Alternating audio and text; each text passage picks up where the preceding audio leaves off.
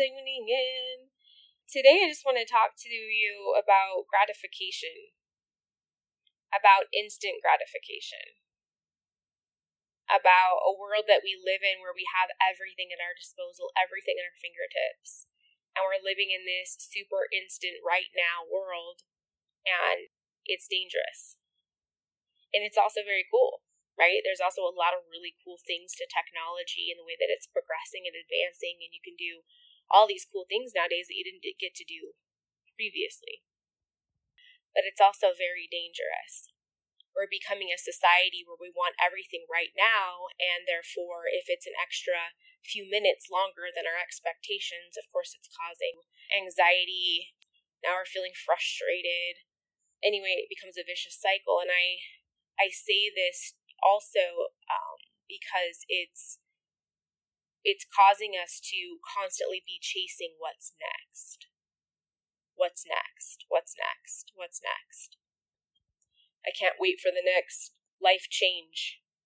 You're constantly chasing after all of these things, and you are missing the current moment because you want the next car and the next job and the next house and the next business and the next, the list goes on and on and on. And because we're culturally now believing that this is normal for us to have instant want instant gratification and have all this availability to have it instantly at our fingertips, we are we're slowly we're slowly falling away from having the ability to just live quietly in the moment and to observe our environment around us and what it's teaching us and what it's saying to us. And because of that, I think that a lot of us are lacking fulfillment because you don't sit in the in the places of gratitude often enough and just observe maybe what's around you, what the world is trying to teach you. And some of it's not enjoyable. I mean, sometimes it doesn't feel good. And that's another reason that probably a majority of people are always trying to get out and just go on to the next thing without processing or digesting their environment, the people in their lives, what they're hearing, what they're listening to, what type of person they're becoming, you know, learning any lessons so they don't make the same mistakes. It's just causing this domino effect. And it just spills into all areas of your life. So, I, I want to challenge you to slow down. Slow down a little bit. It's good to know where you want to go. It's good to have goals. It's good to have passion. It's good to have purpose. All those things are very good things. But everything that's worth having, you have to work hard for it. So it's a process. And I believe that there's lessons in every day, every decision, every choice that we make throughout the day. There's something to be said of those things, and if we are to take the time to to um, think about them, to dwell on them, to meditate on, maybe just the current day doesn't even have to take you that long, just a few minutes every night to kind of recap your day, think about it. So you can make different decisions the following day. And I think that those things are very spiritual, very wise, I I wish that I did that more often. I think it's all very important that we slow down, that we process the current moment, and then we find joy in that season of our life.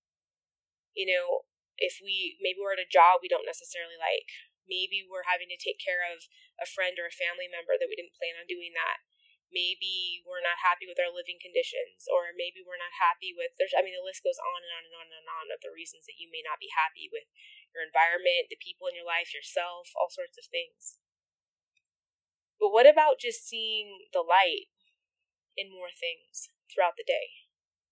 What about doing things with a joyful heart and just changing your attitude and your feelings about a situation and then have enough hope to know that if you're learning to do the things that you necessarily don't want to do with joy, it's teaching you a lesson for the next season of your life. You'll be even more prepared. Hope anchors the soul. When you have hope, then you can see clearly and you're able to live more in the present moment. Again, it's good to know where you're headed, but knowing that getting there is a process and then just accepting that. Accepting that it may not be enjoyable, that it may not be your most favorite thing to do, but understanding there's a, a process be, behind everything that's worth having. And maybe understanding that by the world moving so incredibly quickly and again you feeling like you need to keep pace with someone something because of society making you feel like it's a race so you're chasing after things and the and the crazy thing is is tomorrow's not even promised there's no guarantee that any of us are going to wake up tomorrow morning. So all these things that we're chasing after, we're lusting after, we're think that are so important in our lives, maybe nothing that's important at all.